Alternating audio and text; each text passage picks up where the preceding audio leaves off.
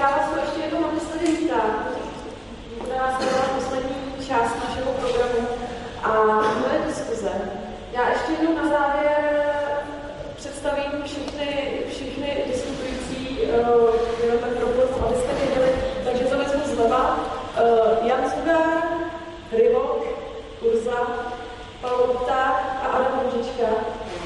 Diskuze bude probíhat tak, že napřed já budu pokládat diskutujícím různé otázky, rozpovídáme se a pak bude pokračovat v tom, že mám tady dvě kolegyně, ta se potom přijde, bude mít mikrofon, a když budete mít nějaký dotaz nebo do toho budete chtít nějak sloupit, tak se přihlásíte, a ona za vámi přijde a můžete se ptát nebo komentovat. Poprosím vás akorát pro záznam, i proto, aby jsme se tady dobře slyšeli, aby jsme mluvili opravdu jenom, když budete mít u sebe mikrofon. Tak jo, tak já začnu na úvod otázkou, takovou možná bude trošku širší. A jestli budu teda tady od Adama začít. Tak jo. Tak Adame, myslíš si, že žijeme teď v totalitě?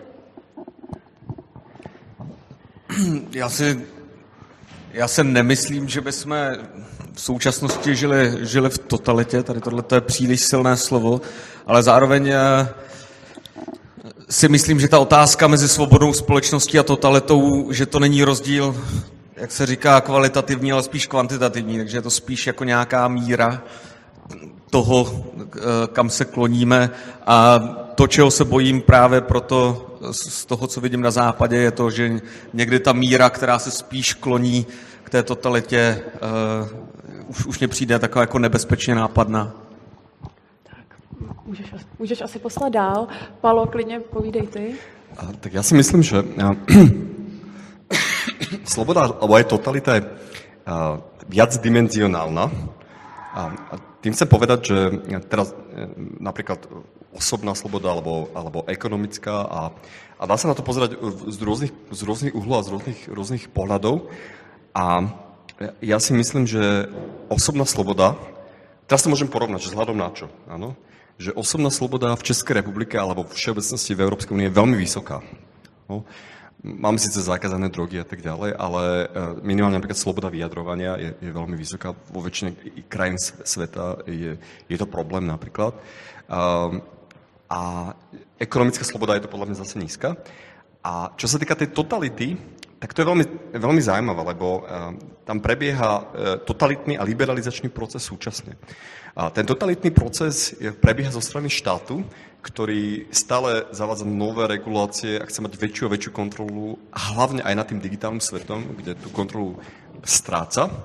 Takže myslím, že zo strany štátu, áno, z hľadiska množstva regulácií, tá totalita určite prichádza a je čím ďalej tým väčšia.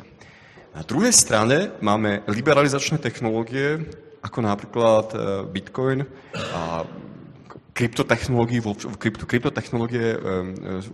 všeobecnosti, ktoré silne nám poskytujú kompletne novú slobodu, o ktorej sme vôbec netušili. Takže tá liberalizácia tiež nastáva. Takže naša spoločnosť paralelne sa liberalizuje a paralelne ide do totality. A myslíš si, že více se liberalizuje nebo více jde do totality? Viac ide do totality, aj viac sa liberalizuje súčasne, lebo to sú dve odlišné dimenzie, akože. Neviem, či si rozumieme teda, hej, že z hľadiska štátu to ide viac do totality určite a na celom svete, hej, že napríklad výhoda tej Panamy je taká, že Panama je 20 rokov proste za tou Európskou úniou, ale takže tá miera európskej totality tam bude za 20 rokov, áno. Hej, ale tiež sú tam naštartované procesy a ide to tým smerom. Všade na svete vlastne, áno, že neverím, dokonca si nemyslím, že ide nejaká krajina, kde sa vyslovene, že rušia zákony a ktorá sa liberalizuje, že tá totalita podľa mňa je celoplošný fenomén, ktorý nastáva všade, ale sú to tie kryptotechnológie, ktoré nás proste liberalizujú. Alebo napríklad aj to, čo som hovoril, vlastne všetky tieto legislatívne hacky sú možné práve vďaka tomu, že sa znížili transakčné náklady na cestovanie, áno, a na informácie. To znamená, že ľudia si môžu ľahko vybaviť trvalý pobyt, založiť si kde firmu a tak ďalej. Takže v rámci znižovania tých transakčných nákladov zase rastie nový druh nejaké slobody, ktorý sme predtým nemali. Dobře. Urzo, žijeme v totalitě? Já už jsem na to víceméně odpovídal v mojí přednášce. Samozřejmě totalita není nějak tak ano, ne, já jsem to tam rozdělil na ty různé jako dimenze. Je to teda nějaká škála, nějaký součet spousty vektorů, přičemž si myslím, že v totalitě spíš nežijeme, než žijeme. Jinými slovy jsme, jako když vezmeme na jedné straně, je teda svoboda a decentralizace, na druhé straně totalita a centralizace, tak jsme určitě blíž té svobodě a decentralizaci, ale problém je, že trend je takovej, že se posunujeme směrem k té nesvobodě, totalitě a centralizaci. Což znamená, že si myslím, že nežijeme v totalitě, ale na té škále od svobody do totality směřujeme k té totalitě. A samozřejmě je na nás, aby jsme to nějakým způsobem zastavili. Děkuju.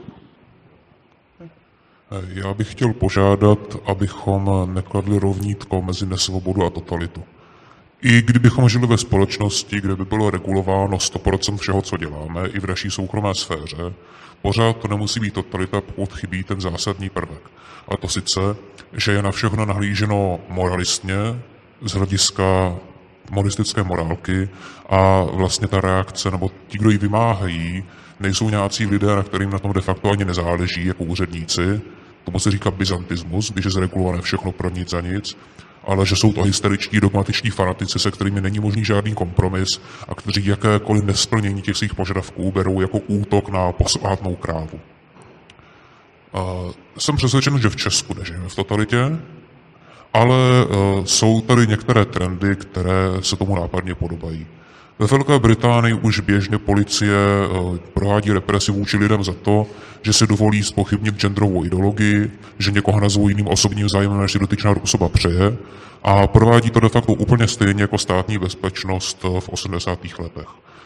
On to není zločin, takže oni jenom přijdou do práce za tím člověkem, všem kolegům naznačí, že je to nežádoucí osoba, zaměstnavateli naznačí, že někoho tak zlého by neměl zaměstnávat a řeknou té osobě, že má de facto špinavý kádrový profil a měl by se polepšit se svými špatnými názory. To všechno je vymáháno v rámci doktríny hate speech, která je odvozená přímo od té represivní tolerance Herberta Marcuse, které jsem mluvil ve své přednášce. Minulý rok ministerstvo vnitra České se pokusilo zavést tento pojem do naší zatím ne trestního řádu, ale terminologie pod pojmem předsudečná nenávist. A definovalo ji vlastně tak, že jakýkoliv politický nesouhlas může být považován za předsudečnou nenávist, která je vlastně něčím jako trestným činem. Takže jsou tady ideologie, které si to žádají, ale zatím v totalitě nežijeme. Dobře, děkuju. Honza? Já si myslím, že tady totalita není a jelikož jsem pro celý svět kromě Afriky, tak říkám, že se nám tady žije nejlíp na světě, ve střední Evropě a na Jižní Moravě ve vinném sklepě, když to řeknete o půlnoci, tak mi dá spousta lidí za pravdu. Ale v poslední době se tady mění situace a nechci tady zabíhat do politikaření, ale jenom chci říct, že ohledně našeho pana premiéra už je tolik věcí se stalo a my jsme si na to zvykli. My jsme to, už to bereme jako normální, že to prostě je, což by se dřív nestávalo. A tady tímto se můžeme posunout naše společnost někam dál, kam bych si třeba já nepřál. A to samé i některé dvě strany, jedna podporuje vládu, druhá je považována za extremistickou. Věřím, že oni, kdyby se dostali k vládě, tak tady nastanou znovu 50. roky, kdyby měli 51%, 101 poslanců. Dobře, děkuju. Zeptám se na takovou jednodušší otázku, stačí mi asi, když se přihlásíte. Kdo z vás si myslí, že se k totalitě blížíme? Dobře, 3 proti 2. Tak já se napřed zeptám vás, co si myslíte, že se k totalitě blížíte. Asi můžu začít zase Palem. Jak si myslíš, že příští totalita bude vypadat? Jak si ho teďka představuješ? Ja som napísal taký článok, ktorý sa volá, že ako sa Slovenská republika pripravuje na totalitu čínskeho typu. Skúsim popísať, áno. Tak na Slovensku máme e-kasa, čo je slovenská verzia EET s tým, že na rozdiel od EET, keď idete do akéhokoľvek slovenského obchodu a kúpite si 10 kondomov, jedny vložky a jedno pivo, nie len, tak všetky tie informácie o všetkých položkách sa posielajú na finančnú správu momentálne. V EET je to len súhrný výkaz, áno, že celková suma tovaru, aby vedeli, čo sú potraviny, čo nie, aby vedeli, ako tam, aké majú DPH. Na Slovensku posielame pri akomkoľvek nákupe, kdekoľvek, všetky informácie o všetkých položkách, ktoré samozrejme idú sparovať s fyzickou osobou, ktorá ten nákup realizuje. Stačí, keď platí kartou. A keď tá osoba neplatí kartou, ale platí cashom, tak je možné využiť databázu mobilných operátorov o polohe tých ľudí. Stačí, keď máte zapnutý telefón a s trianguláciou vlastne každý mobilný operátor vie, kde sa presne nachádzate. Áno. A súčasne to znamená, že de facto na Slovensku máme hotové databázy, ktoré len jednoduchou zmenou legislatívy, keď prepojíme, tak slovenská vláda bude mať kompletný prehľad o všetkých nakupovacích návykoch, všetkých ľudí, čo si čo nakupuje, kde, kto sa kde presúva a tak ďalej. To je malý krok k tomu, aby sme zaviedli scoring systém. Áno? To znamená, že tie stavebné prvky toho čínskeho scoring systému, že každý občan má nejaké skóre, máme už hotové. Áno? Stačí to len prepojiť vlastne. A to je na tom podľa mňa to najhoršie. Áno? Že podobne v Čechách na Slovensku je i cenzúra internetu. Áno? A je zakázaný online gambling. A takže tiež už máme vybudovanú infraštruktúru na cenzúru. Takže tie blacklisty sa stačí len rozširovať a cenzúra sa v Čechách na Slovensku bude jednoduchým spôsobom rozširovať. Takže to je podľa mňa to najhoršie, že tie stavebné kamene máme už hotové a stačí, keď zvíťazia nejakí extrémisti. Na Slovensku druhá najsilnejšia strana je fašistická. A tak tá totalita sa dokáže zaviesť podľa mňa behom pár mesiacov čisto len prepojeným pár databáz dohromady. Jak myslíš, že bude vypadat? Představuješ si jako nějakou totalitu, kterou už známe třeba z historie, nebo aspoň nějakou podobu takovou, nebo si myslíš, že to bude... Tak já si myslím, že se to může podobat tomu čínskému scoring systému. Najstrašidelnější na tom čínském scoring systému je to, že 95 alebo 99% Číňanů je s tím úplně v pohodě a pokládá to jako výborný způsob, ako ukázať, že my sme tí vzorní a slušní občania a súčasne tí ostatní, ktorí nie sú slušní občania, by mali byť potrestaní. Takže ten scoring systém vyzerá desivo pre európsky individualistický mindset, ale pre čínsky kolektivistický mindset je to široko akceptovaná vec vlastne. Takže ja si myslím, že jedna akože vec, ktorá musí nastať, a ktorá podľa mňa nastávala, je to rozširovanie toho kolektivizmu, áno, ktoré bude mať za následok vážnu diskrimináciu akýchkoľvek menšín. Hej. To si myslím, že môže nastať.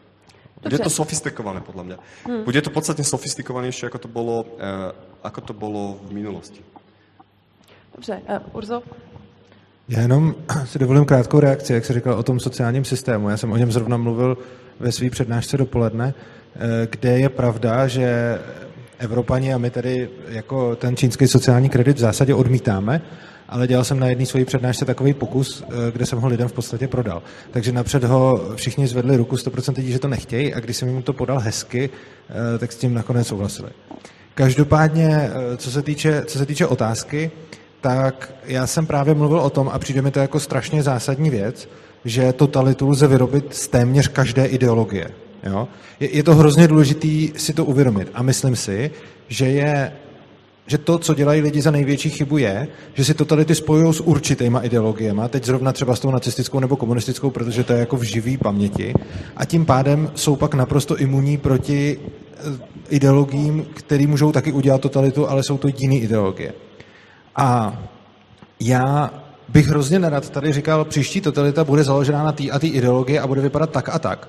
Protože tím bych postavil jenom to, co se vlastně děje, že si lidi budou představovat tu totalitu jako něco, budou si ji představovat pod tou vlajkou hákového kříže nebo něčeho a budou se úplně zbytečně zaměřovat na tu konkrétní ideologii, před kterou se budou mít na pozoru. Ale tam vůbec nejde o tu ideologii, tam jde o ty prostředky. A ty prostředky jsou to důležitý. A třeba tady, jak zmínil Rivok, vlastně jako ty britský totalitaristní tendence ohledně, já nevím, co si říkal, LGBT nebo něčeho takového, tak tohleto je samozřejmě jedna možnost, která se může stát. Ale ono se úplně naopak může stát i totalita z prostě, že naopak budeme jako pranýřovat tyhle ty lidi. Jo? Je to úplně jedno. Tam vůbec nezávisí na té konkrétní totalitě, na té ideologii. Jak jsem to říkal, když tady bylo vlastně nějaká ta migrační krize před několika lety, tak se úplně stejně tak dobře dala postavit totalita na musíme tady bránit naše hranice a nesmíme sem nikoho pustit a musíme všechny čekovat, jestli to náhodou není terorista. A úplně stejně můžeme postavit totalitu na zakázat xenofobii a nikdo nesmí projevovat žádnou nenávist. Takže já bych spíš řekl, že bych nerad na tu otázku odpovídal z toho důvodu, že ať si můžu myslet cokoliv a já nějakou možná jako představu mám, tak si myslím, že to je úplně irelevantní. Že je důležitý dívat se na ty tendence, na ty prostředky a nezaměřovat se na konkrétní ideologii, protože on ten výsledek toho je pak strašně, to, co tady říkal Rivok ohledně LGBT, je pravda, že tyhle ty tendence se v té Británii objevují a je pravda, že tenhle ten problém na západě je. Na druhou stranu z toho potom vyplývá to, že třeba i tady v České republice spousta lidí je potom prostě strašně moc naladěná proti LGBT lidem, jenom proto, že z téhletý ideologii někde jinde vzniká totalita. A to je podle mě jako úplně kontraproduktivní. Takže i když řeknu, jo, je reálná hrozba v Británii nebo ve Spojených státech, že se tam stane nějaká totalita založená na tom, jak se říká, homosexualismus a podobně, tak tohle je podle mě tam pravda v těch zemích a je potřeba si tam na to dávat pozor, ale to, co se z toho stává tady v České republice, je potom v podstatě hejt na homosexuály nebo na kohokoliv, kdo si udělá nějaký průvod nebo něco takového. A to je podle mě taky špatně. Takže pozor na to, totalita jsou ty prostředky a ne ta konkrétní ideologie. Děkuju. Rivoku, jak si představuješ, že by mohla vypadat příští totalita ty? Souhlasím s předřečníky v tom, že bude mnohem technologičtější než kdy předtím. V 80. letech, když vlastně začínala ICT revoluce, tak taková legenda akademické sféry analytické v ICT, Šošana Zuboff, o tom napsala knihu, kde vlastně předpověděla většinu dnešního vývoje. A řekla tam, že co si lidé neuvědomují ohledně IT revoluce je, že dosavadní automatizace, mechanická a podobně, dokázala pouze vzít informace, které jí poskytl člověk a nějak je zpracovat, něco na nich vykonat. Ten kvalitativní rozdíl ICT je, že ICT nejenom vezme informace od člověka a zpracuje je, ale zároveň vytváří nové informace, které umožňují nějakým dohlížitelům vlastně pochopit věci, které doposud pro ně byly záhadné, tajemné, neviděli do nich. Pokud máte třeba smartphone, máte vlastně jednak potenciální prostorový odposlech, jednak je v tom gyroskop, takže tím je možné vlastně mít u vás inerciální navigaci, i když jste třeba v tunelu bez GPSky. Je možné si vytvořit profil, jak píšete, protože už bylo prokázáno v laboratořích, že vlastně to, kam klikáte na ten displej, když píšete heslo, se dá tím gyroskopem chytnout natolik přesně, že je možné zrekonstruovat, co přesně jste napsali. Jo? Vytváří to vás obrovské množství informací. Google postavil veškerý svůj obchodní model na tom, že ode všech lidí vytáhne všechny informace, které o nich může vytáhnout, legálně nebo nelegálně. Byl před pár lety odsouzen za to, že odposlouchával síťový provoz na domácích soukromých Wi-Finách a ukládal si to ve svém datacentru. Byl usvědčen z toho, že když lidé vypnuli na svém Androidu vlastně právo Google zjišťovat jejich polohu, tak stejně ji zjišťoval. Byl usvědčen z toho, že má obrovskou databázi polohy mobilů, kterou sdílí s policií. Takže ICT technologie vytváří obrovské množství dat, které umožňují nakrmit různé analytické systémy. Smart city jsou na tom ještě horší, protože zatímco smartphone můžete nechat doma, když vás bude šmírovat váš dům, chodník a všechno okolo, tak předtím prostě není úniku. A do toho přichází strojové učení, což takzvaná umělá inteligence, což ve skutečnosti není nic jiného, než stejná pavěda, jaké se dopouštěli už nacisté a komunisté. A to sice záměna korelace za implikaci. Nacisté řekli, většina zločinců má tlusté rty, ergo každý, kdo má tlustý ret, je zločinec. Pavěda fyziognomie. Strojové učení, supervised machine learning tedy, dělá úplně totéž a už se nepřekvapivě vyskytují naprosto přesně stejné implementace.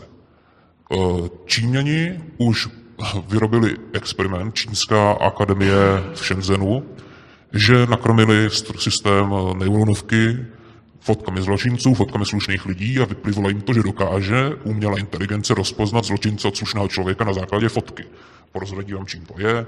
Zločinec má úzké rty, takže až vás příště budu fotit na občanku, roztáhněte ústa.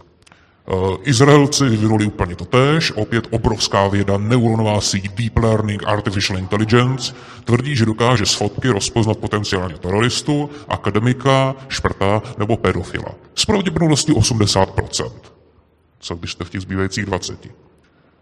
Tyhle ty všechny technologie jsou úžasně lákavé pro represivně smýšlející organizace a lidi.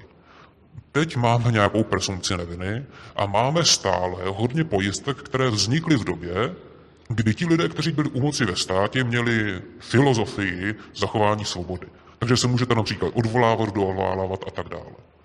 Proti tomu už se teď vede boj v rámci zefektivnění soudního řízení, ale pokud by nastoupila jakákoliv nesvoboda, ať byzantismus, nebo diktatura, nebo totalita, takovému systému ten si na nic takového nehraje. A pokud má možnost odhalit automaticky 20% potenciálních disidentů nebo problematických občanů předtím, než vůbec dokážou vydat nějaký samizdat nebo šeřit vlny, za cenu toho, že prostě 20% z nich bude nevinných, tak potom okamžitě skočí. Takže ta technologičnost by byl u jakékoliv totality kvalitativní rozdíl.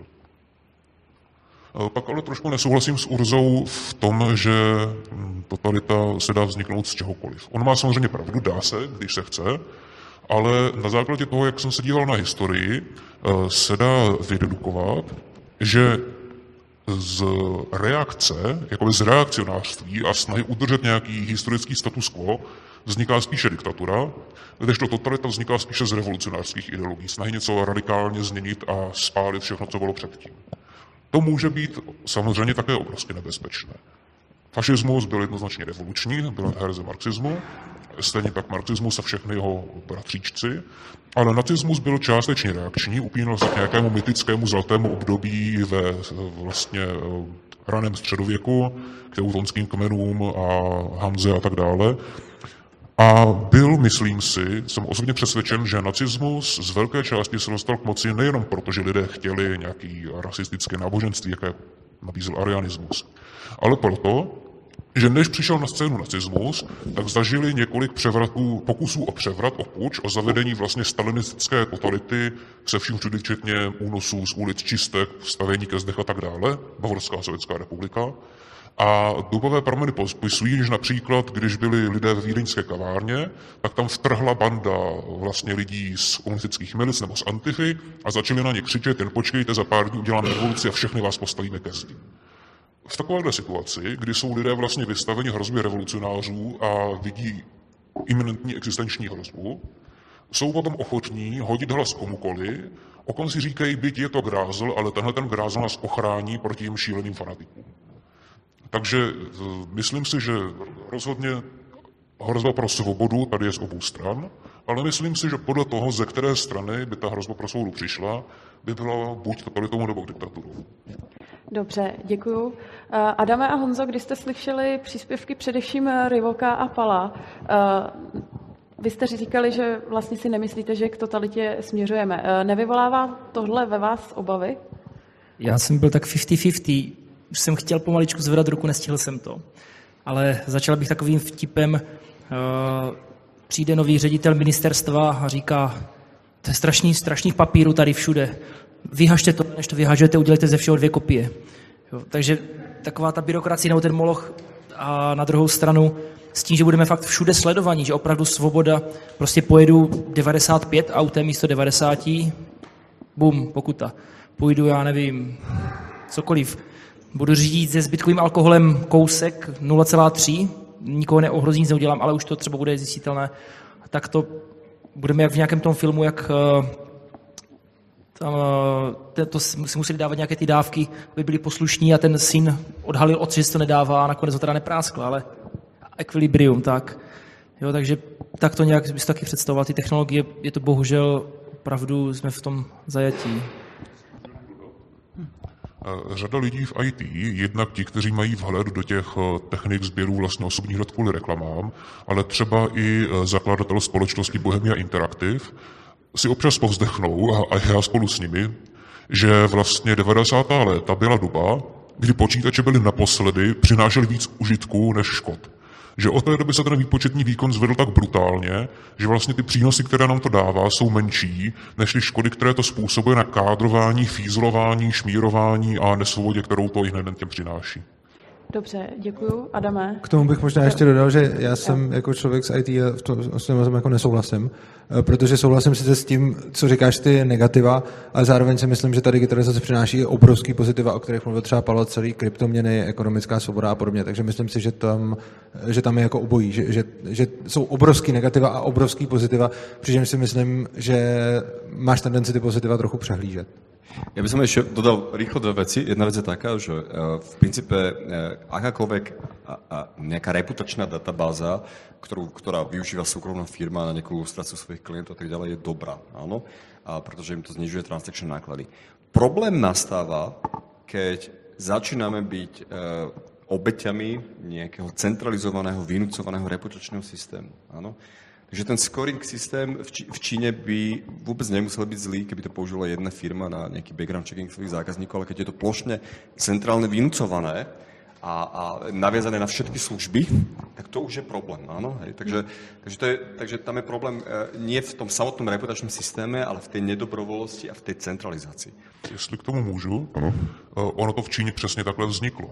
Ten reputační systém vznikl vlastně jako pilot firmy Baidu v roce 2014 a přímo to do Číny všechno přišlo přes mobilní platby. Protože na přelomu roku 14 a 15 lidé začali vlastně platit téměř všechno mobily a to sice mobilními aplikacemi jedné z dvou dominantních technologických firm čínských.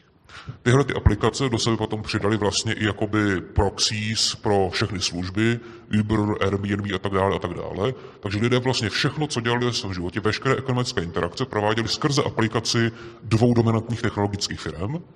Ty technologické firmy jednak sami o sobě řekly, že jelikož všichni dělají všechno přes jejich aplikace, tak oni chtějí odměňovat dobré a trestat špatné. A mimochodem to tady říkají některé velké firmy ze Silicon Valley. Off the record to přiznali opět Šošani Zuboffové. Jo?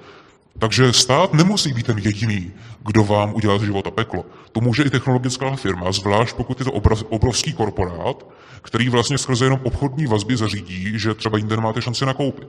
Jedna z těch firm, které tohleto zaváděly v Číně, ten sociální kredit, je Alibaba a té patří celá síť supermarketů, kde se nedá platit ničím jiným než aplikací Alibaba. Takže pokud Alibaba se rozhodne, že jste zlobiví chlapci a že vás potrestá a nedovolí vám nakoupit si jídlo, no tak prostě se buď potáhnete třeba 50 kilometrů na nějakého malého obchůdku, dokud to ještě jde, anebo umřete hlady.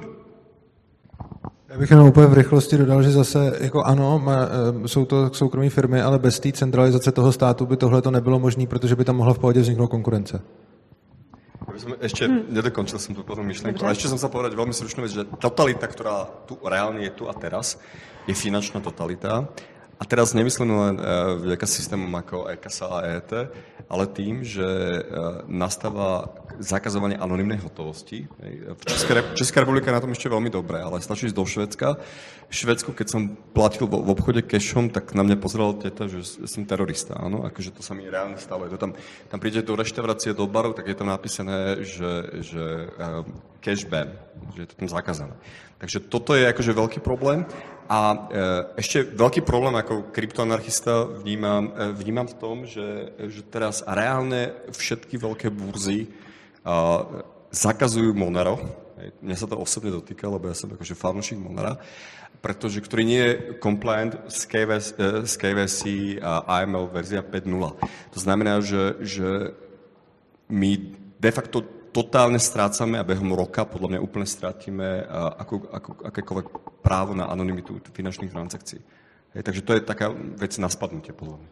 Ano, s tím naprosto souhlasím, to je obrovské riziko, už proto, že když ztratíte možnost dělat anonymní transakce a někde vám to leží v něčem, čemu se může dostat stát, tak jednak vám může napálit negativní úroky. To právě tenhle rok zavedla dánská Jyske Bank, negativní úrok 0,6%, záporný na vklady přes určitou částku, ale je samozřejmě jenom otázka času, než takhle začnou negativní úročit všechno ostatní, protože že centrální banky říkají rozpohybovat ekonomiku, donutit lidi utrácet. A Mezinárodní měnový fond má řadu takových interních studií a jedna z nich říká, že ideální samozřejmě je nahnat všechny na bezhotovostní ekonomiku, jak se řízenou státem.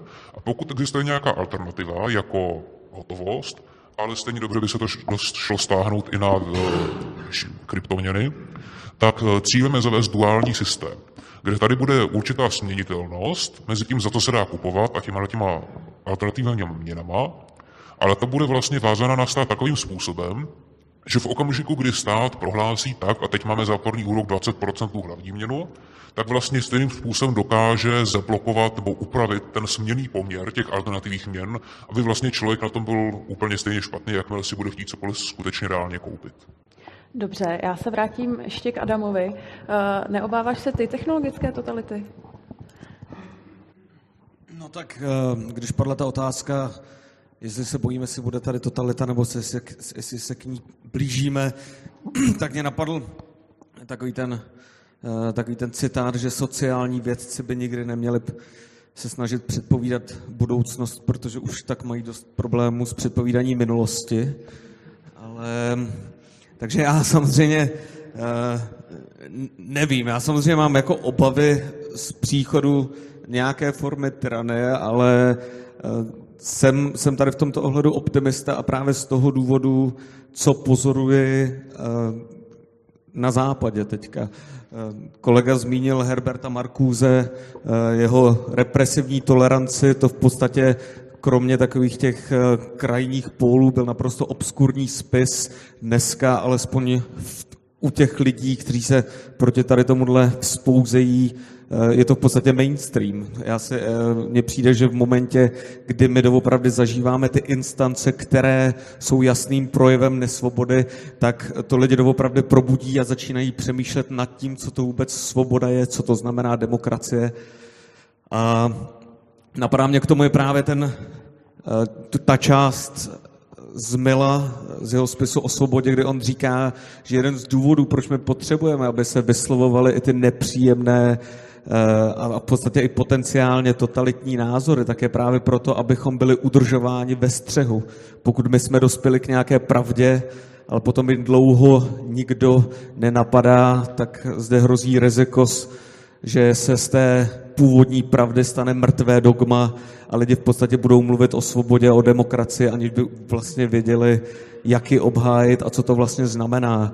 A když se podívám na historii, tak samozřejmě svobodné společnosti a demokratické společnosti v minulosti musely být obhajovány tváří v tvář etablovaným diktaturám a ty argumenty tam existují, ty argumenty jsou dobré, akorát o nich často nevíme a právě tím, že teďka pozorujeme určité excesy na západě, tak nás to motivuje k tomu, abychom se k nim vraceli. Ten důvod, proč já ku příkladu jsem se začal zajímat tady touhle tématikou, bylo právě proto, že jsem v Londýně poznal velice zarputilé marxisty, kteří mě hovořili o jejich budoucí totalitě a já jsem byl úplně zděšen tím, že oni v podstatě popisovali to, co se u nás dělo v 50. letech.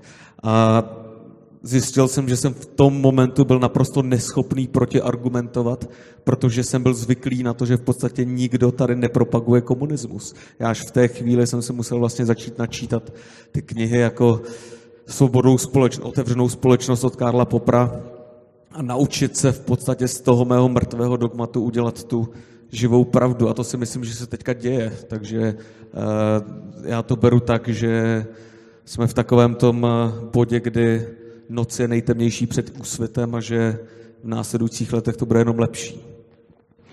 Děkuji za odpověď a já už vyzvu diváky, když budete mít nějaký dotaz, tak se hlaste a mé kolegyně vám podá mikrofon. A já se ještě rovnou tě zeptám, Adame, myslíš, že je nějaká možnost, jak bychom se té totalitě mohli vyvarovat? Nebo nějaký mechanismus nebo společenský proces, že bychom detekovali, že ta totalita se blíží a dalo by se to třeba včas zarazit?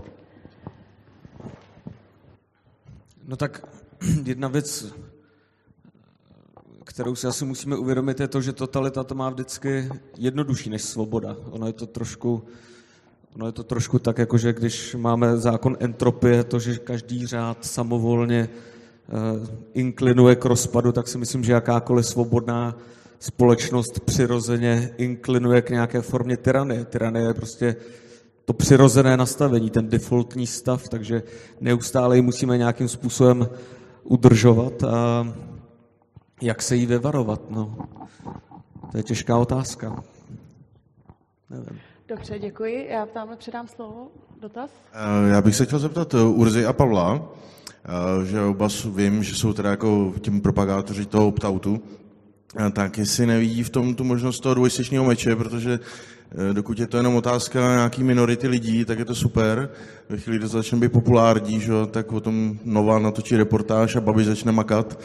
A jestli to nemůže spíš způsobit potom následnou totalitu nějakýma dalšíma represema, zákonama, aby se jako zastavovalo tady z toho opt-outování, protože se to nebude líbit těm babičkám, že potom vláda nemá na důchody a tak dále. Jo. Já se odpovím možná rychleji. Za mě vždycky platí, že pokud si člověk jde za svojí svobodou, tak by to tak měl dělat. A rozhodně si myslím, že prostě právo Pala na to žít tak nejsvobodněji, jak umí, je důležitější a vyšší hodnota než nějaký potenciální riziko pro celou společnost. Jinými slovy, bez ohledu na to, co se pak stane, až to udělá nějaká jako větší část lidí, což doufám, že udělá, tak já prostě jsem rád za každého svobodného člověka ve společnosti a každý zvýšení svobody vítám. A kdybych se měl vždycky ohlížet na to, co když těch lidí svobodných už bude moc a někomu se to přestane líbit, tak to bych v podstatě už šel jako sám proti sobě. Takže ať se kdokoliv, jakkoliv, jakýmkoliv způsobem osvobodí, když někdo nebude prostě poslouchat zákony, i klidně tady nemusí vůbec jako globalizovat a podobně, tak je to dobrý, i kdyby to mělo nést sebou nějaký riziko, že se ty zákony pak zpřísní. Dobrá otázka. Tam by muselo... Takto náklady na ten opt-out sú stále relatívne vysoké. Tie transakčné náklady na to by si to väčšina populácie mohli dovoliť. Už teraz vlastne väčšina ľudí, ktorí chce bojovať nejakým spôsobom so štátom, tak dá výpoveď vo firme, založí si živnosť a chce bojovať ešte viac, tak rozbehne si nejakú daňovú offshore infraštruktúru a tak ďalej. A tieto možnosti už teraz existujú a sú lacnejšie a výraznejšie lacnejšie ako ten opt-out, ktorý som popisoval vlastne. A napriek tomu, že to ľudia robia, tak stále je možnosť byť podnikateľom. Štát nenúti ľudí byť všetkých zamestnaní v tých korporáciách. Stále tie offshore infraštruktúry fungujú, aj keď sú regulované. Takže tým chcem povedať, že nie som ešte nejaký pesimista, že by toto nastalo. A ďalšia vec je to, že keď chcete robiť medzinárodný biznis, napríklad, hej, že veľa ľudí hovorí o tom, že donúťme veľké korporácie, aby platili dane a aby neboli daňové ráje a tak ďalej. Hej, že ono to nejde nejako jednoduchým spôsobom zakázať, pokým nechcete zakázať medzinárodný biznis, hej, vystavenie faktúr do zahraničia. Ano? A to znamená, že to by fakt akože musel byť veľký tlak na to, aby bol zakázaný medzinárodný obchod, čo je akože jediná účinná praktika ako zakázať nejaké offshore infraštruktúry. A uzatvorenie hraníc je asi jediná účinná vec, ako znemožniť ľuďom cestovať a získať trvalé pobyty. Že tým chcem povedať, že tá intervencia zo strany štátu je drastická alebo príliš dramatická a na to, aby to tým ľuďom efektívne dokázali znemožniť. Rozumieme sa, že to je asi také, že aj zakázať kryptomeny anonymné ide... Efektívne jedine tak, že všetci ľudia budú mať kameru pri počítači a štát bude ako v románe 1984 špehovať plošne všetkých ľudí. Hej?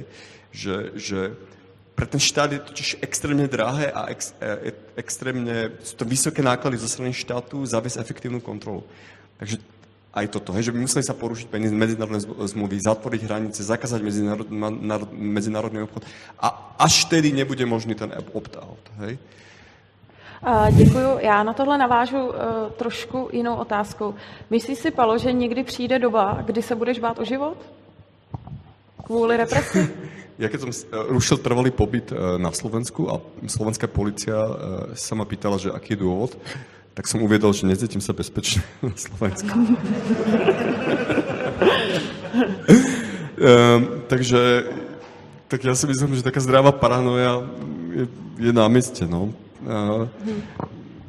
Neviem. Ja mám takú stratégiu, že najhoršie je podľa mňa byť adresný a vytvárať si nepriateľov. Áno? Že ja keď na sociálnych sieťach proste nadávam na štát alebo na čokoľvek, tak nikoho tým neurážam. Áno? Že keď poviem proste, že niečo negatívne o štáte, tak sa nikoho tým nedotknem.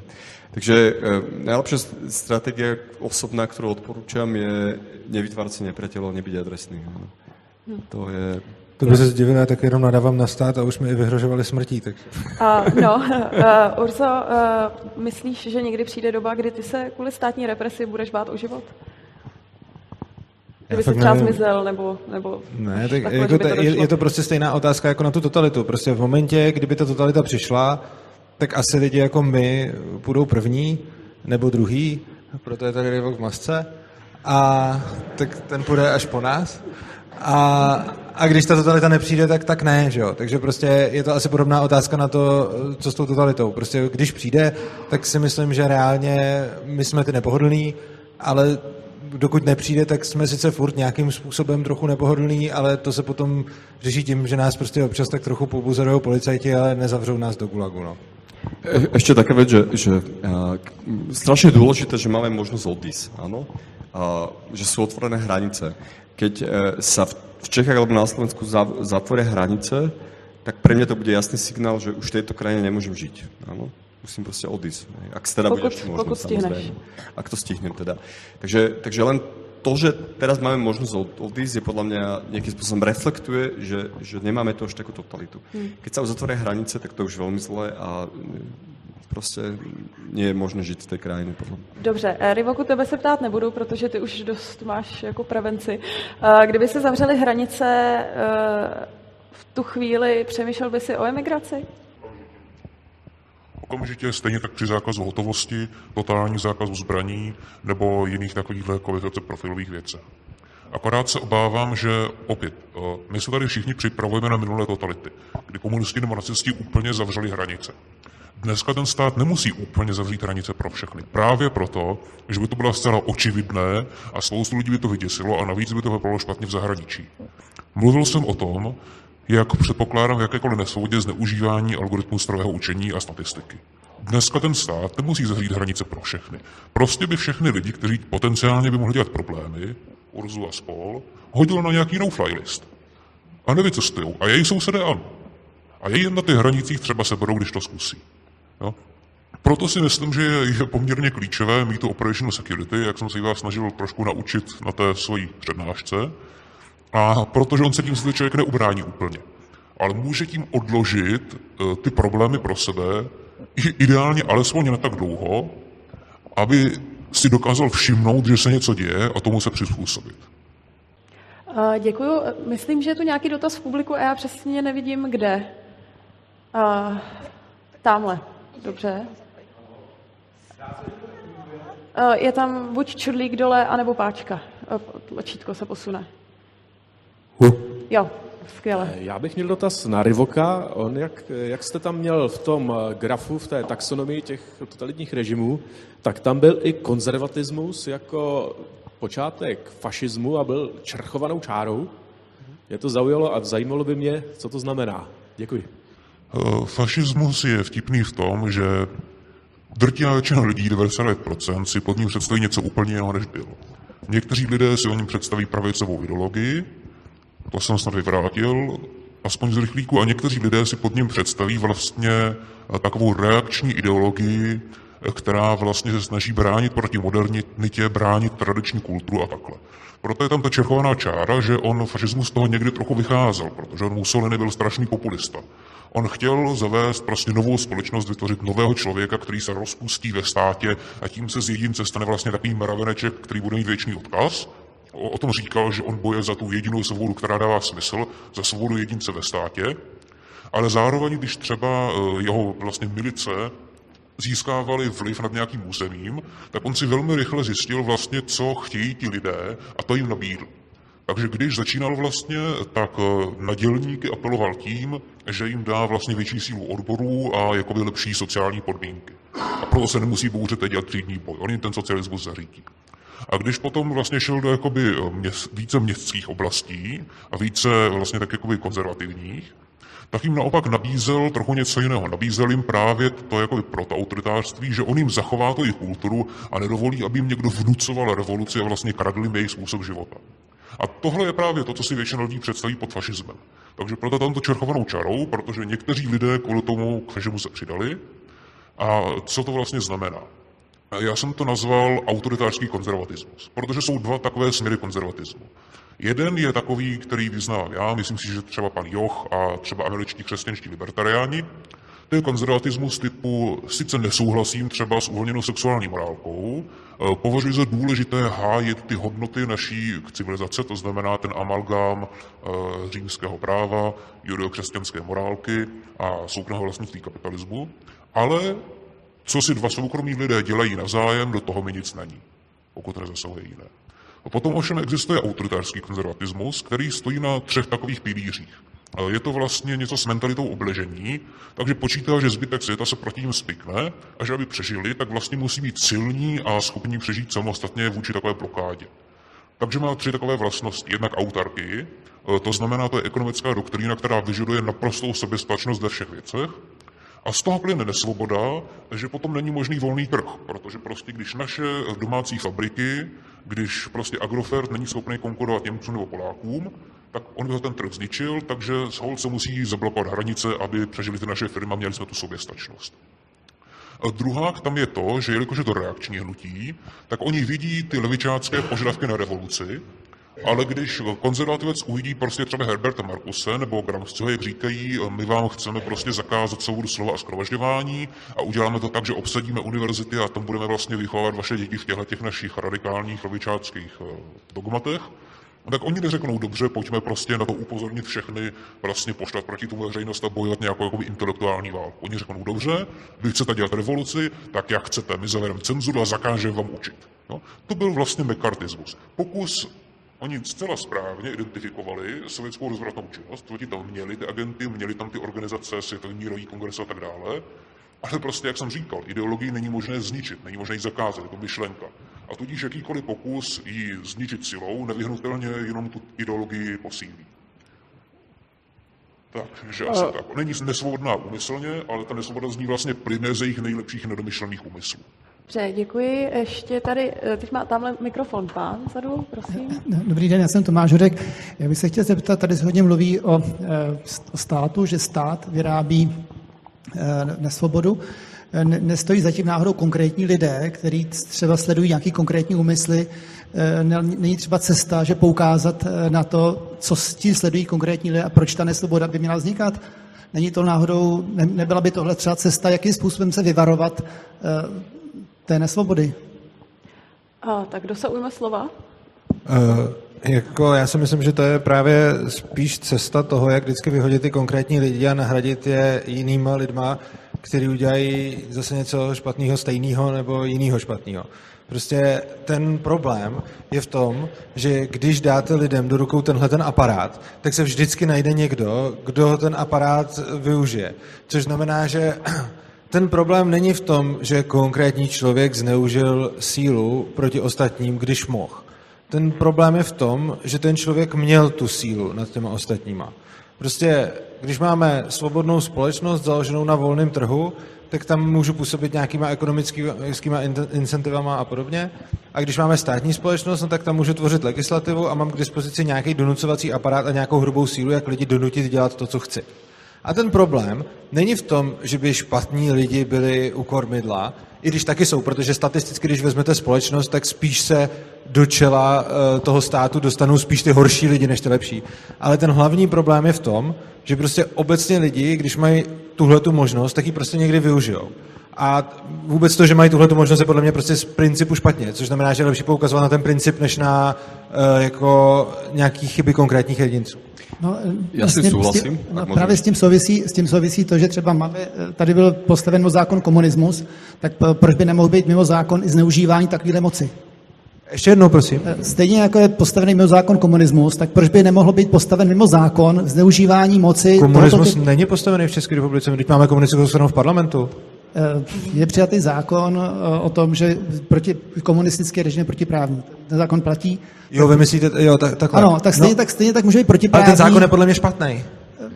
Podle mě je špatný zakazovat nacismus, zakazovat komunismus. Já nedám ti mikrofon, ale jako v podstatě je to o tom, co říká Rivok, tu ideologii nezničíte tím, že ji zakážete. To zničíte maximálně tím, že ji diskreditujete. A to, že uděláte zákon, který zakáže nacismus nebo komunismus, není reálná obrana proti tomu. Dobře, ale já nemířím tím směrem, mířím tím jako k tomu, že jsou tady nějaké zneužívání nějakých technologií, které můžou postavit zákon. Zneužívání těch technologií například. Technologie se dají částečně adresovat. Ale pointa je v tom, že to zneužití technologie není cílem. A ty ideologie prostě jsou pokaždé jiné. Winston Churchill velmi správně řekl, příští fašisté si budou říkat antifašisté. Ta hrozba vždycky přijde z jiného směru, než ji čekáme.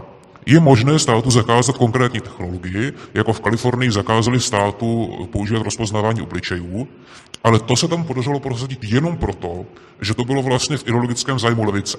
Protože tak chce prostě migraci, včetně nelegální, rozpoznání obličejů vlastně jí způsobovalo problémy s tímhletím a kvůli tomu ona to chtěla zakázat. Kdyby to rozpoznávání obličejů jenom prostě lovilo konzervativce, kteří si přetáhli přes hranici prostě zbraní, která má příliš dlouhý zásobník, kalifornské zákony, tak by naopak podporovali více kamer.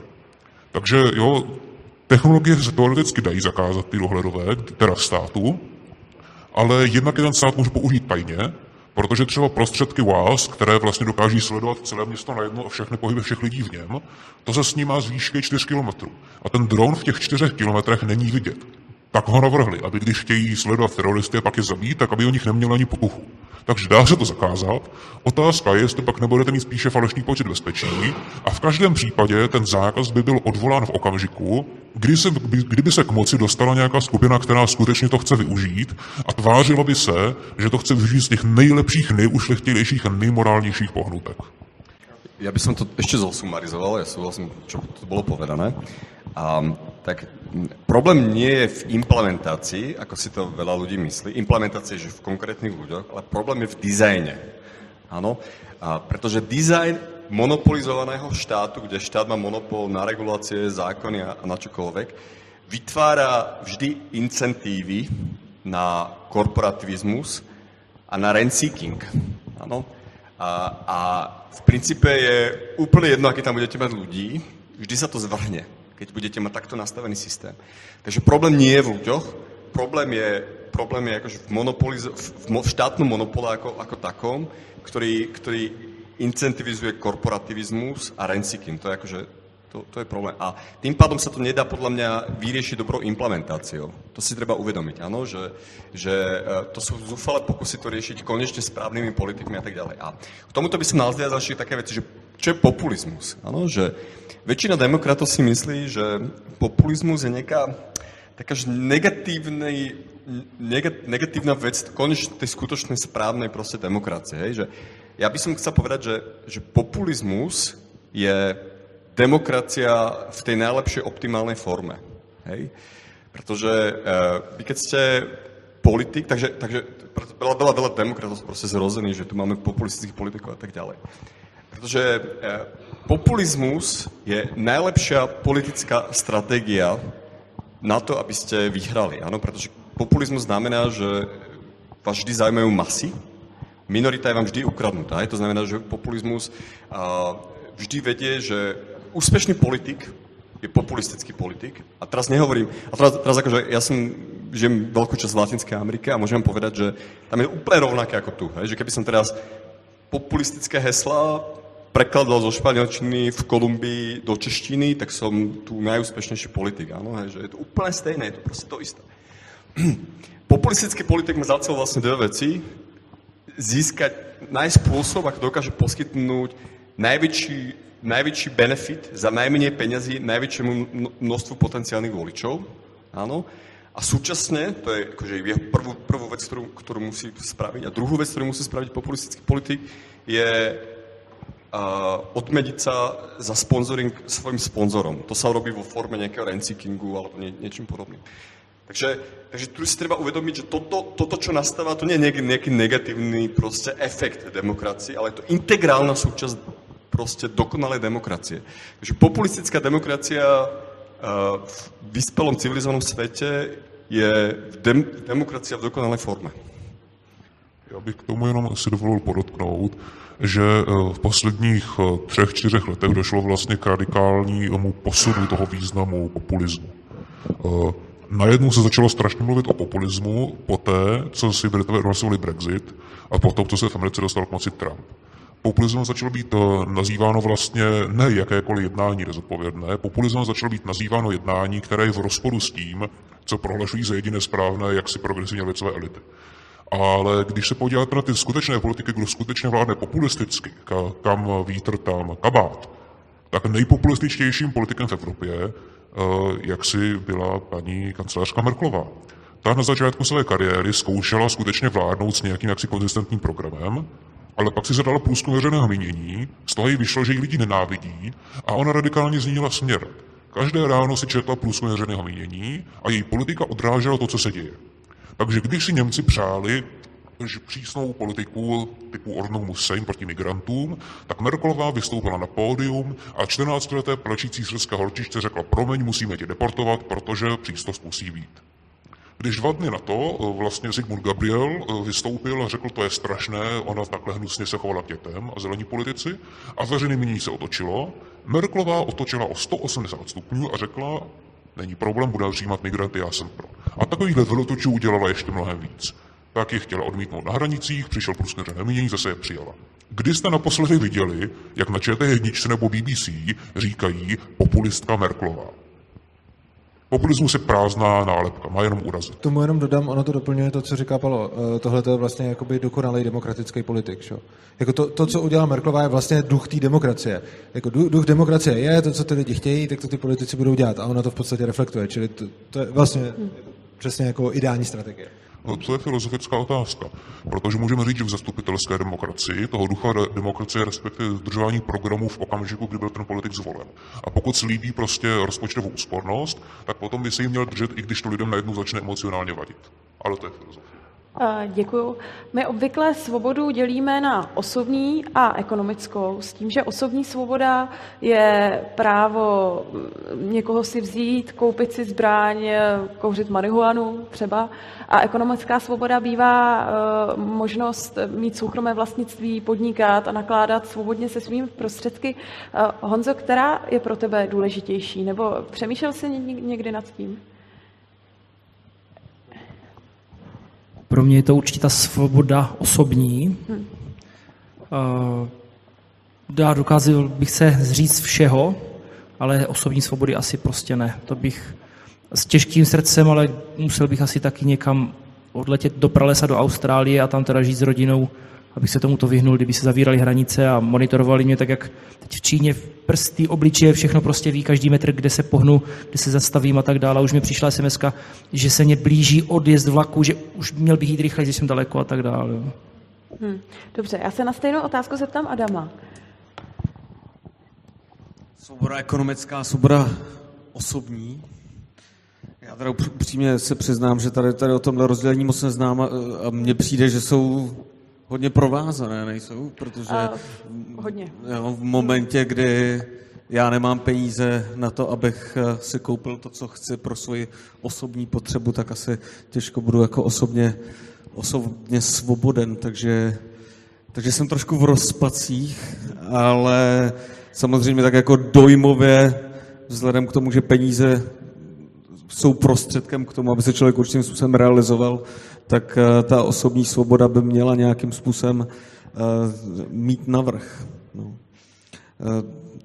Takže tak. Dobře, děkuju. Tady další dotaz publika. Já bych měl dotaz. Je to? Snad jo. Tady bylo hodně o... Asi nefunguje. Možná máš dole čudlík. Jo? Tak možná blbě slyším. Tady bylo hodně takových názorů na to, že člověk vlastně se může skrz nějakou anonymitu vymanit. Jestli si nemyslíte, že může být, zvlášť v dnešní době, kdy ta totalita bude nějak jako nastupovat a bude minimálně z dlouhodobu zpočátku relativně mírná, i ta opačná cesta být co nejvíc vidět, způsob, jak se vlastně ochránit protože člověk, když bude anonymní a ten stát totalitní byl nějak jako zmizel, tak se o tom nikdo nedozví, zatímco když by byl nějak jako veřejně známý a zmizel by třeba Urza, tak by to mohlo vyvolat nějaké věci, potíže, které by třeba ten stát nechtěl. Tak, Paolo? Ja mám pocit, že momentálne som sa ocitol trochu v takej situácii, lebo mám osobný spor s riaditeľom finančnej správy Slovenskej republiky, pretože sme ako firma našli kritickú zraniteľnosť v e-kasa, to je slovenské EET, projekt za 80 miliónov eur, čo je 2,4 miliardy českých korún. A keďže som opakovane proste medializoval spor s tým riaditeľom finančnej správy, tak máme, že osobný spor a vlastne mám spor s celou finančnou správou momentálne, ktorý je medializovaný všetkými slovenskými médiami. A rozmýšľam, že či ma to poškodilo, alebo naopak, či mi to nevytvorilo nejakú istú imunitu, hej? Lebo teraz, keď dostanem ako firma daňovú kontrolu, tak to je akože proste klasický revenge, áno, že sa mi chcú proste odplatiť a že to pomsta. Budú písať o tom všetky slovenské médiá. Takže neviem, takže možno, myslím si, že minimálne v civilizovanom svete, v Rusku by to nikto neriešil, hej, akože podľa mňa. Ale na Slovensku a v Čechách, podľa mňa, keď ste exponovaná osoba, tak si myslím, že vďaka tomu môžete získať, aspoň uvidím, čo sa stane, neviem, čo sa stane v mojom prípade, a môžete získať relatívnu imunitu tým, že ste ako exponovaná osoba. Hej? Že keby zmizel Urza podľa mňa, tak sa to asi rieši, myslím si. Já si tohleto úplně nemyslím, že by to člověka ochránilo, a to z toho důvodu, co jsem tady říkal už na svý přednášce. My, a dle mého názoru často mylně předpokládáme, že ta totalita znamená fyzické likvidování těch lidí. Ale fyzické likvidování těch lidí je poměrně hloupá strategie. A tím nemyslím, jako, že to je jako neetický, to je samozřejmě, ale ono je to hloupý z hlediska toho režimu. Ono není zapotřebí ty lidi fyzicky likvidovat. Ono je stačí zlikvidovat jiným způsobem.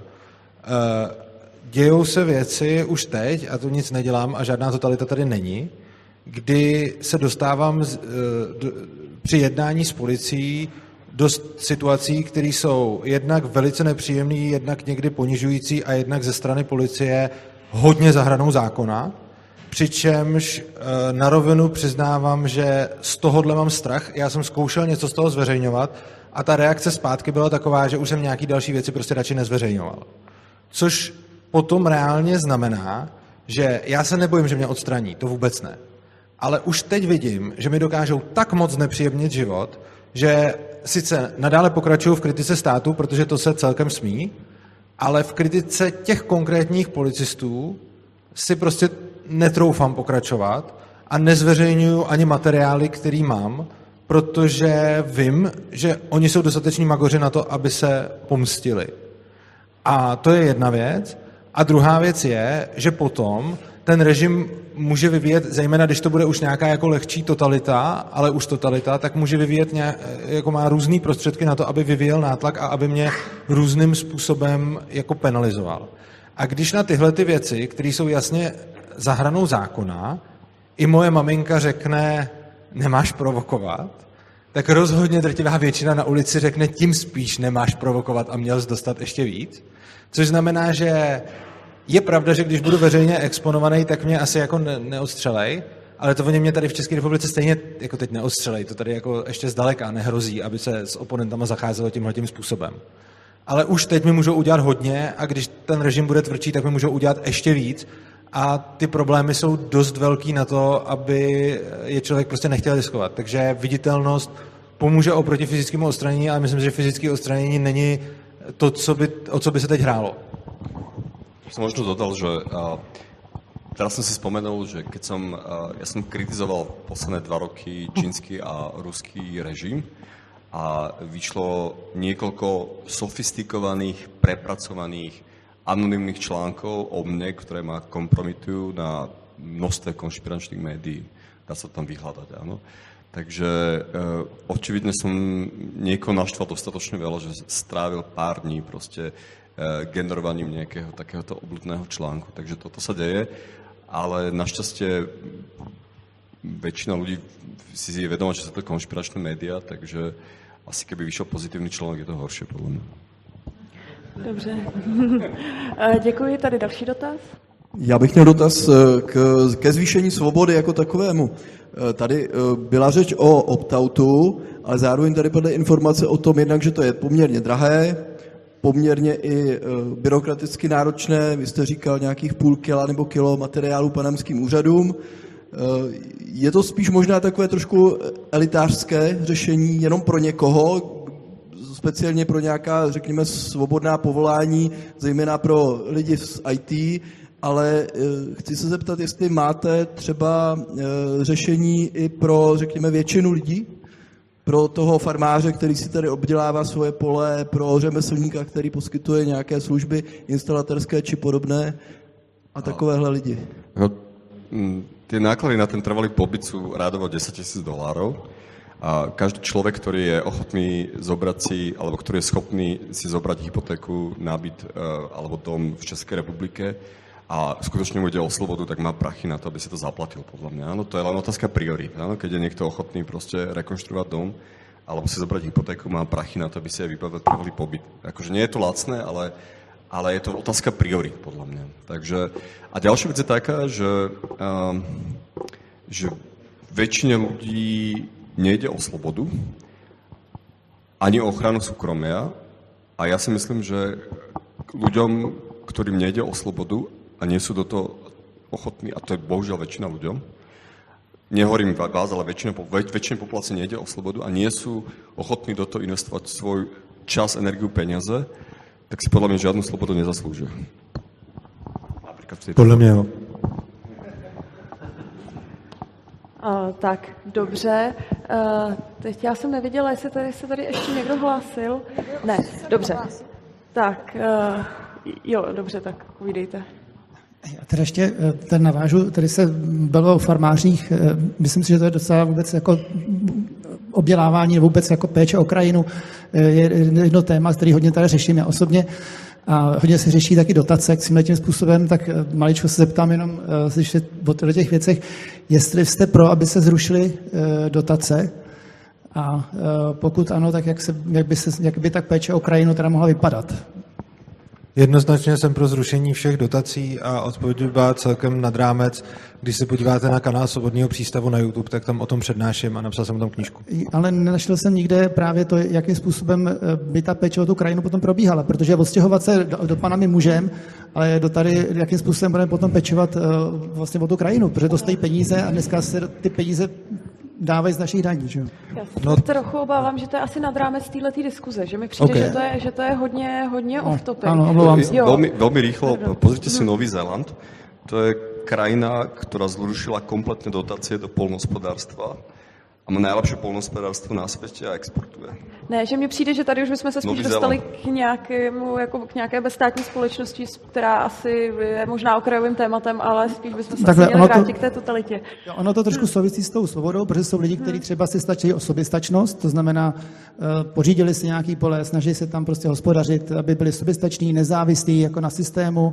Jsou tady komunity, které mají vytvářejí soběstační zemědělství, snaží se hospodařit a tak dále. Takže samozřejmě i tohle to nějakým způsobem jako souvisí trošku s tou svobodou, protože tu svobodu si řeší se jiným způsobem. Není to přes IT, je to přes to, že tu soběstačnost oni se uživějí sami na svých pozemcích. Čili to je taky jedna jako nějaká cesta soběstačnosti a svobody. Já často docházím do debat s mými kamarády, kteří nadávají na Evropskou unii, jak jsme jenom se k nám dováží z Polska, ze zahraničí a nemáme nic svého. Já se zeptám, kolik máte doma prasat a slepic? No žádné, no tak se nediv, když jste to všechno kvůli pohodlnosti začali, jako nemáte doma ty zvířata, jenom kupujete, tak se pak nemůžeme divit. Podle mě je to ale pozitivní, podle mě dělba práce je jednoznačně pozitivní efekt a kdyby se každý snažil o soběstačnost, tak jsme pořád ještě na stromech.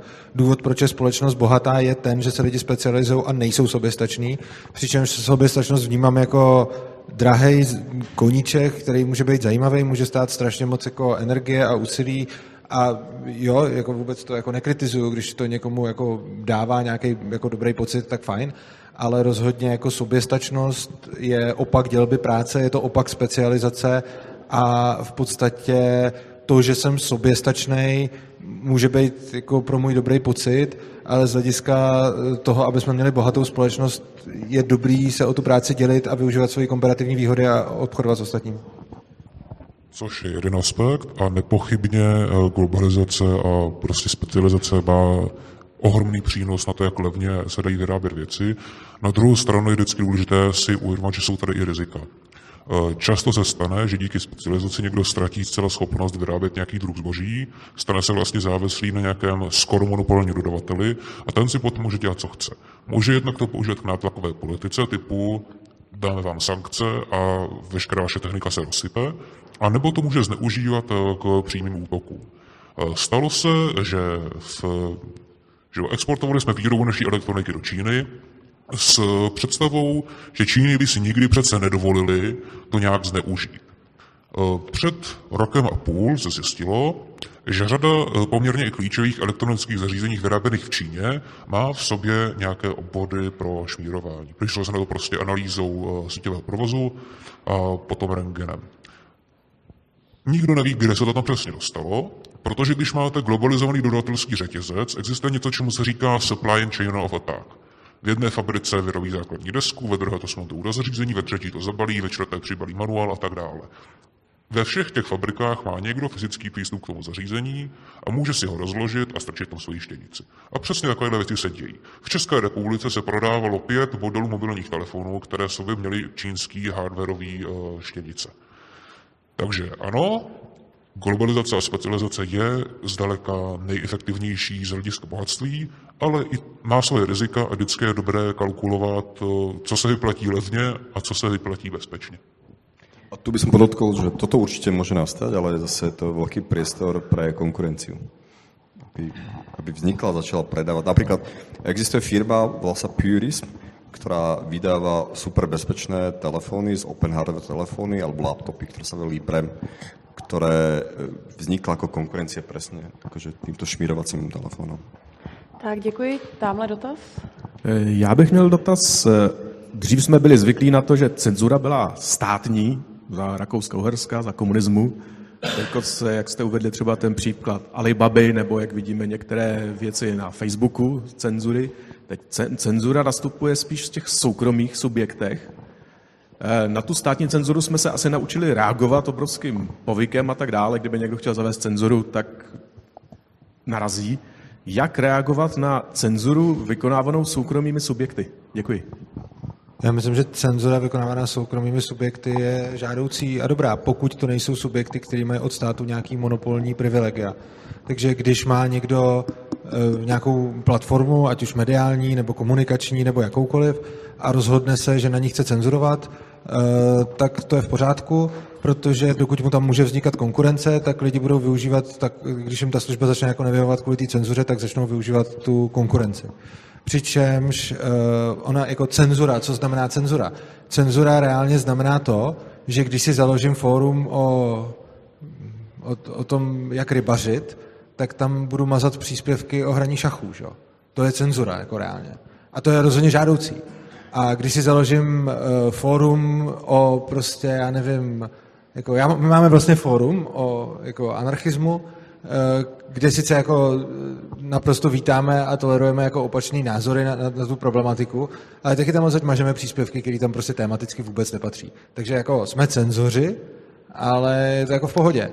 A kdyby jsme třeba začali cenzurovat názorově a začali bychom dělat cenzuru takovou, že kdo tam píše jako pro anarchii, tak toho tam necháme a kdo píše proti anarchii, tak toho smažem, tak to za chvíli ty lidi přestane bavit a založí si jinou lepší skupinu. Jo. Takže prostě myslím si, že jako cenzura soukromá je jako úplně v pohodě a je dokonce žádoucí, protože bez ní nemůžete pak provozovat celou spoustu platform a je tak nějak mezi lidma zažito, že cenzurovat podle tématu je v pořádku, ale cenzurovat podle názoru v pořádku není, což jako někde dává smysl, někde ne, ale jako proč nemít někde prostě fórum, já nevím, jako křesťanů, kteří si tam chtějí psát jako o Bohu a nechtějí, aby jim tam někdo prostě dával prostý obrázky nahýho Ježíše třeba.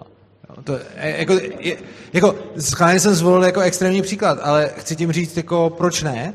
a za předpokladu, že chci mít skupinu o politice a chci tam slyšet jenom jako socialismus je správnej a kapitalisti jsou hrozný, tak proč bych nemohl mít takovou skupinu? Moje svoboda přece je založit si na internetu platformu, na který se bude psát to, co já si tam přeju číst, a je to jako moje věc. Čili si myslím, že to je dobře. Já teda bych si dovolil tady v tomhle bodě trošku oponovat.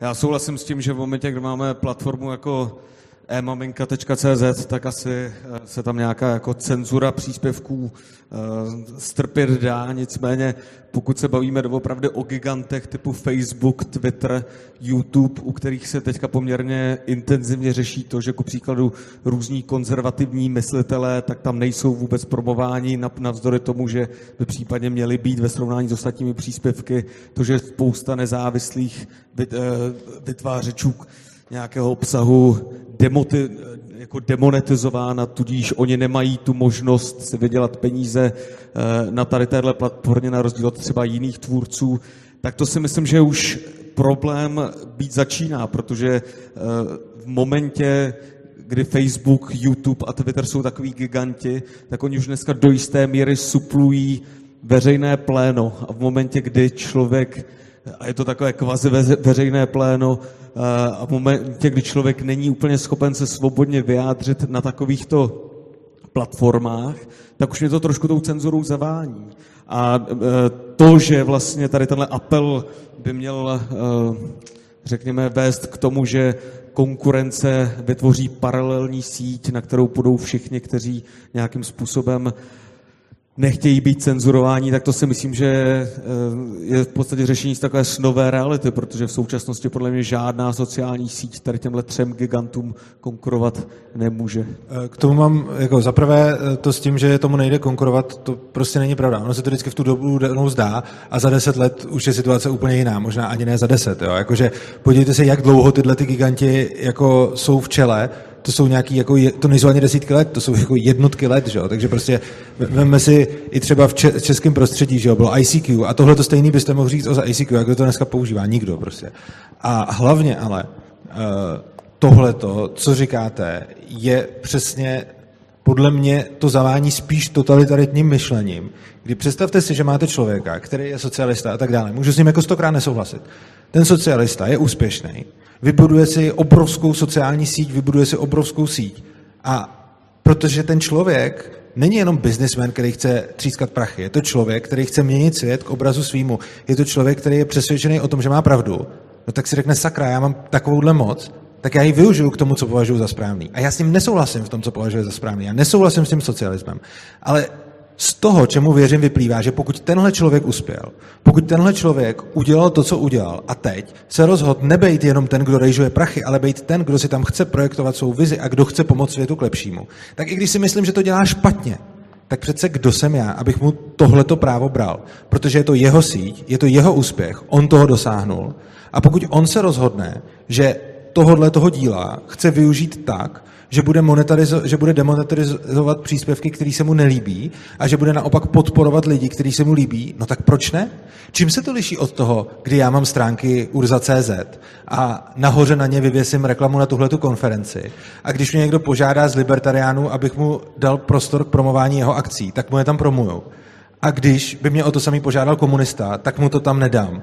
Víte, čím se to liší? Jednou jedinou věcí. A to, že já jsem nebyl tak úspěšný, jako jsou ty socialisti, kteří provozují ty celosvětové sítě. Ale já, kdybych byl ten, kdo byl tak úspěšný jako ty socialisti a provozoval bych celosvětovou síť a měl bych stovky milionů nebo miliardy uživatelů, no tak přesně udělám to samý. Budu dávat výhody všem anarchokapitalistům a budu tam potlačovat jako promo socialistů. A je to podle mě úplně v pořádku, a myslím si, že je dobrý přiznat si, hele, já jsem ten, kdo je neúspěšný v tomhle poli a má, nebo relativně neúspěšný a má prostě stránky, na který mu chodí 10 000 lidí a někdo je úspěšný a má stránky, na který mu chodí 100 milionů lidí. a prostě děláme to samý, jenom on byl lepší. Já bych si možná souhlasil v momentě, kdyby tady tohle bylo třeba u Facebooku nebo u těch jiných platform řečeno explicitně, ale to řečeno explicitně nebývá. To, čím oni se prezentují, je to, že oni nabízejí volný prostor, kde si každý může říkat, co chce, ale pak pod takovými těmi orwellovskými termíny typu bojujeme s nenávistí se potom cenzurují poměrně benigní. Neříkaj, že si tam každý může říkat, co chce. Prosím?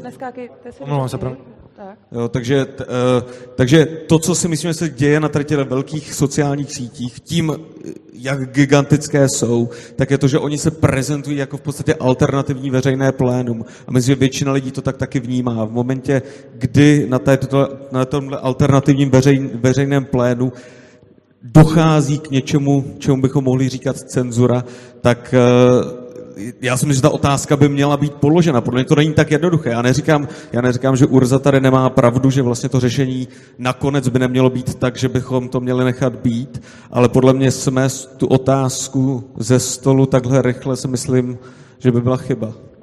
Já jenom dodám, já si nemyslím, že by Facebook nebo kdokoliv psal, můžete si tady psát, co chcete.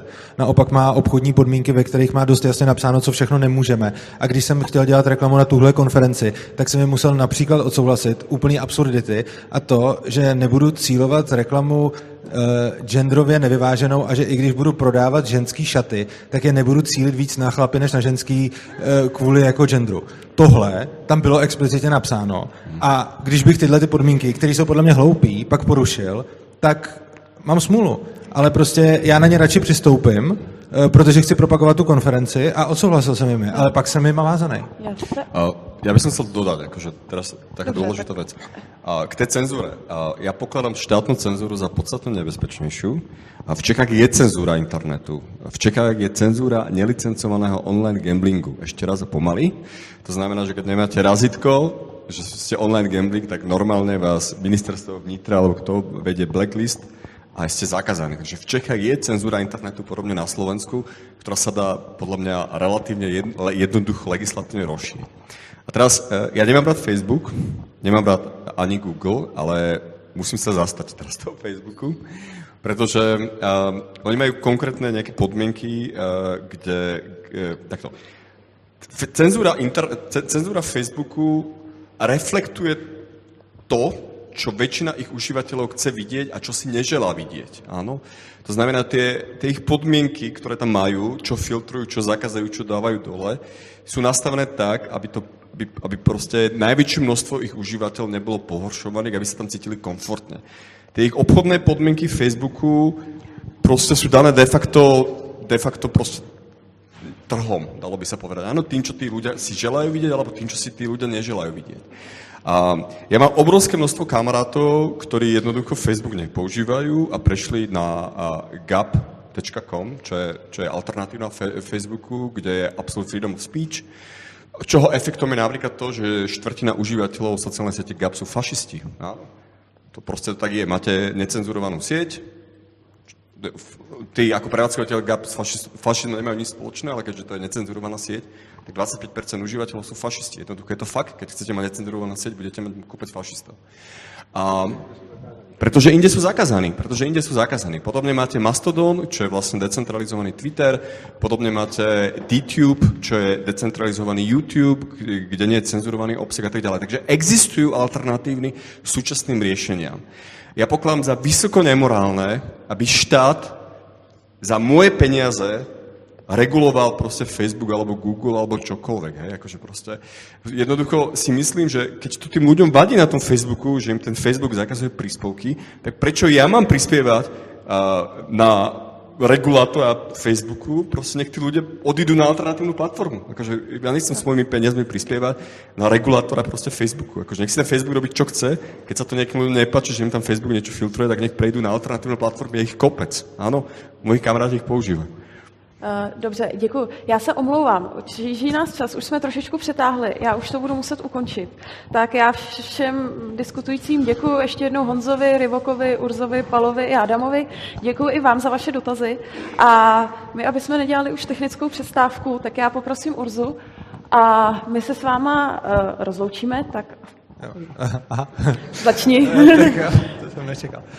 Tak já vám děkuju, že jste přišli. Bylo to hrozně super. Byla to první konference, kterou jsme vlastně pořádali jako Svobodný přístav.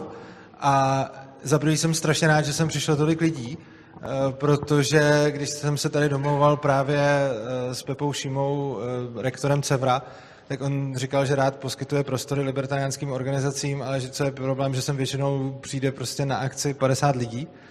A vás se tady dneska otočilo průběžně nějakých 250, možná i víc. A v nějakých chvílích vás tady bylo přes 200, což je úžasný. Já vám děkuju, že jste tady byli. A zároveň mám na vás ještě dvě prosby. První je, až tohle skončí, tak časem, až se nám to povede, tak ty videa z toho, pokud se nám to povedlo nahrát, najdete v kanálu Svobodného přístavu, což je náš YouTube kanál. Když tam zadáte Svobodný přístav, tak to tam najdete, a když si tam dáte subscribe, tak během několika týdnů tam vyjdou tyhle ty videa. Vy jste na těch přednáškách byli a víte, který vás zaujali. Některý určitě jo, některý míň. A máte kolem sebe lidi, o kterých víte něco. A víte, který přednášky by mohly zaujmout je. Takže ta první prosba je, sdílejte nás a doporučte to, co se vám líbilo, vašemu okolí, případně to, co si myslíte, že někomu ve vašem okolí by se líbilo, tak jim to posílejte. Protože smyslem toho všeho, co děláme, je nějakým způsobem otevírat debatu o svobodě v široké veřejnosti. Daří se nám to čím dál tím líp. Důkazem toho je i to, že na spoustě libertariánských akcích, kam chodím, většinu lidí znám podle tváře. Tady, když se dívám do publika, tak drtivou většinu z vás neznám. A to je super, což znamená, že jsme oslovili spoustu lidí mimo naší sociální bublinu a rádi bychom v tom pokračovali dál, takže to prosím šiřte. A je to fakt důležitý. Pokud to, co se tady dělo, vás nějakým způsobem oslovilo, tak každý má nějaký způsoby, co s tím dělat. Paolo je decentralizovaný a je opt-outovaný.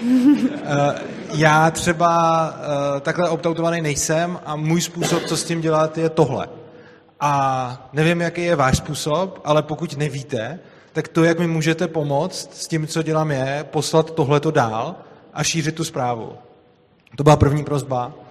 A druhá prosba, my jako Svobodný přístav nejsme samozřejmě, nebereme žádný peníze od státu, protože to považujeme za nemorální a fungujeme čistě z vašich dobrovolných příspěvků a z příspěvků našich podporovatelů. Z těchto zdrojů jako natáčíme videa, píšeme články, spravujeme weby, pořádáme konference, děláme prostě spoustu činností. A pokud vám něco z toho dává smysl, tak budeme rádi, pokud se buď stanete našimi stálými přispěvateli, což když se podíváte na web urza.cz nebo opristavu.urza.cz, tak tam najdete, jakým způsobem to jde. A nebo pokud nám chcete přispět jednorázově, když se vám líbila ta konference, tak pro ty, kdo používají kryptoměny, jsou tady všude okolo vylepený QR kódy a tam u registrace je ta kasička, kam jste dávali dobrovolný vstupný. Tak pokud třeba tady je někdo, komu se ta konference líbila výrazně víc, než očekával, tak budeme rádi, když to oceníte, protože v důsledku toho potom bude možný, aby i lidi, kteří si nemůžou dovolit třeba zaplatit vstupný vůbec, mohli na takovéhle akce chodit, protože nechceme dělat vstupný, aby jsme zbytečně neodrazovali prostě studenty a takovýhle lidi. Takže je to na každém z vás a kdo máte tu možnost podpořit to, co děláme, tak to udělejte a v důsledku prostředků, který do toho věnujete, pomůžete tomu, že se k dalším lidem dostane náš obsah. Takže já vám za to moc děkuju, zkuste to nezapomenout a nechte si to projít hlavou a když nás budete sdílet třeba, tak to bude super. Tak, Urza už mluvil o Josefu Šímovi, což je rektor tady Vysoké školy Cevro Institut. Josef Šíma nám přislíbil účast na krátký vstup, bohužel to musel ze závažných rodinných důvodů odvolat. Nicméně já jsem s ním během nebyla ve spojení a byl tady z té akce nadšen. A já bych hrozně chtěla poděkovat i jemu, že nám umožnil tu konferenci pořádat tady a chtěla bych poděkovat celé Vysoké škole Cevro Institut, což znovu zopakuju, je to asi jedna z nejsvobodnějších vysokých škol u nás. Pokud byste měli zájem, já jsem na této škole taky studovala a fakt to doporučuji, bylo to skvělý a dobrý vyučující a všechno prostě pecka. A chtěla bych ještě poděkovat všem lidem, co nám tady pomohli. Honzovi, který nám pomáhal se zvučením, druhému Honzovi, který tady mě teďka fotí, Anička tamhle drží mikrofony, holky na registraci, tamhle Radka od kamery, kluci, co nosili židle, všem vám moc děkujeme za to, že jste nám to pomohli, protože bychom to s Urzou ve dvou nezvládli. Chtěla bych poděkovat především našim řečníkům, děkuji, že jste přišli. Bála jsem se, že chřipková epidemie, aby vás to jako neskolilo a nestáli jsme tady sami. Všechny vaše příspěvky byly úžasný a super. A děkuju samozřejmě i vám, že jste přišli. Bylo vás tu fakt hodně a bylo to skvělý. Na závěr tady toho večera, tamhle vzadu je bar, už tam čeká obsluha, můžete si dát pivo, víno, trošku si vydechnout. A doufám, že si to tady ještě užijete. A jestli chceš ještě dodat? Jo, já ještě, když jsi děkovala, tak ještě chci poděkovat lidem, kteří mi pomáhali s propagací. Zejména chci poděkovat Defenzovi, který nechal vyset oznam na konferenci na jeho weblogu po hrozně dlouhou dobu, což on normálně nedělá. Takže díky Defenzi, pokud nás sleduješ. A děkuji i všem, co nás sdíleli a tak dále. Pokud se k nám nějakým způsobem připojíte, jsme na YouTube, jsme na Facebooku, máme ty stránky urza.cz. Pokud nás budete nějakým způsobem sledovat, děláme neustále akce, přednášíme a prostě jsme aktivní. Takže když se nějakým způsobem připojíte a budete to šířit, protože to je to, o co nám jde, tak budeme rádi. Takže díky, byli jste skvělí a děkujeme moc. A užijte si zbytek večera. Užijte si zbytek večera.